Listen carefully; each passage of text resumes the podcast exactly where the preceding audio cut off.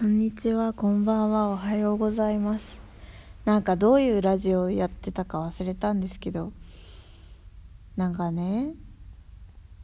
そう、最近、あの、キングコングめっちゃ見てるんですよ、私。なんかきっかけは、その、キングコング西野の本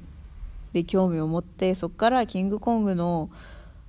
なんかキングコングって5年前から YouTube をやってて、それでなんかちょっと前まではなんか5分くらいの短いのを毎日投稿してたのをこの数ヶ月間ぐらいなんか30分くらいの長いフリートークを投稿しててそれを見てるんですよ最近。でそれをね見てるとねおはおしゃべりって本当に奥が深いなと思って本当に芸人さんの話術とか技とかツッコミとかってすごいなと思って。私めっちゃめちゃ今適当に一人で喋ってますけどなんかこのラジオをしながらその喋りの技術を身につけることをねあの目標に設定したらちょっとずつ成長できるかなって思ってそういう目でねそういう芸人さんのフリートークをね見ていこうかなと思っている所存です。でキングコング面白いですよなんか。っていうのもまず西野ってもうなんか芸人の芸人界の中ではタブータブーなことをたくさんたくさんなんなんか10年前ぐらい十何年も前からかなしてきてるらしくて例えばなんか楽屋で先輩たちがおしゃべりしてるのに参加しないで絵本を書くとかひな壇ひな壇に出ることは負け戦だから出ないとかで、そういうなんか芸人ならして当たり前のことをしないで嫌われたりもするけれども、その代わり、その絵本を出したりとか、ニューヨークで絵の個展をやったりとか、なんかいろんな、新しいね、レターポットっていうやつとか始めたりとか、オンラインサロンを始めたりとか、本を出してベストセラーになったりとか、そういうことをしてて、そういういろいろ尖った革命的な人ですね。で、まあその梶原も最近 YouTube を始めて最近もう始めてまだ1ヶ月半ぐらいかな。なのにあのチャンネル登録者数が50万人になってね最初はすごい叩かれてましたけどね梶原も。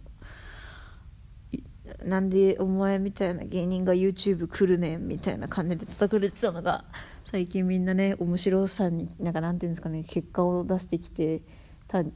梶原にを認め始めたというかあの面白いと思っちゃったらもうしょうがない認めるかみたいな感じでなんですかね。よくわかんないですけど。だからねなんかなかなかこう頭の柔らかい2人のコンビだなと思ってキングコング面白いなと思って見てます。で梶原の YouTube もちょいちょい見ててなんか芸人さんとの対談の対談とかもあってなんかね結構面白いです。裏側を見れるのが。なんか兵道なんとかさんとのおしゃべりのやおしゃべりの技術について話すとやつとかなんかね兵藤さんってなんか松本人志松本の滑らない話とかで活躍されている方ですけど自分のしゃべりをこう紙に書いて客観視していらないところを削ったりするらしいです。ね。ああそういうことをおしゃべりの人もするんだなと思ってなんか作曲と同じじゃんとか思ってね。いや奥が深いなと思いました。うん。あとピースの又吉さんとの対談とかもね面白かった。てかそうピースもねなんかおのおの芸人とちょっと違うことやってて面白いなと思ってます。私はピースの又吉がすごい好きです。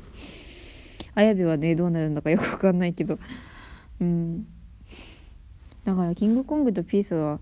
なんかとかそういうねなんか芸人だけどなんか尖ったことしてるとか尖ったことじゃないな。やりたいこと芸人ならこれやっとけやみたいな空気に負けずにねいろんなことをやっているその2組をね私は応援したいと思います。そしてやっぱりね笑う笑わせるってすごいことだなと思いますね。え私もね笑わせたい誰かと思いました。ということで、ね、喋りは奥が深いねっていう話でした。それでは皆さんまた。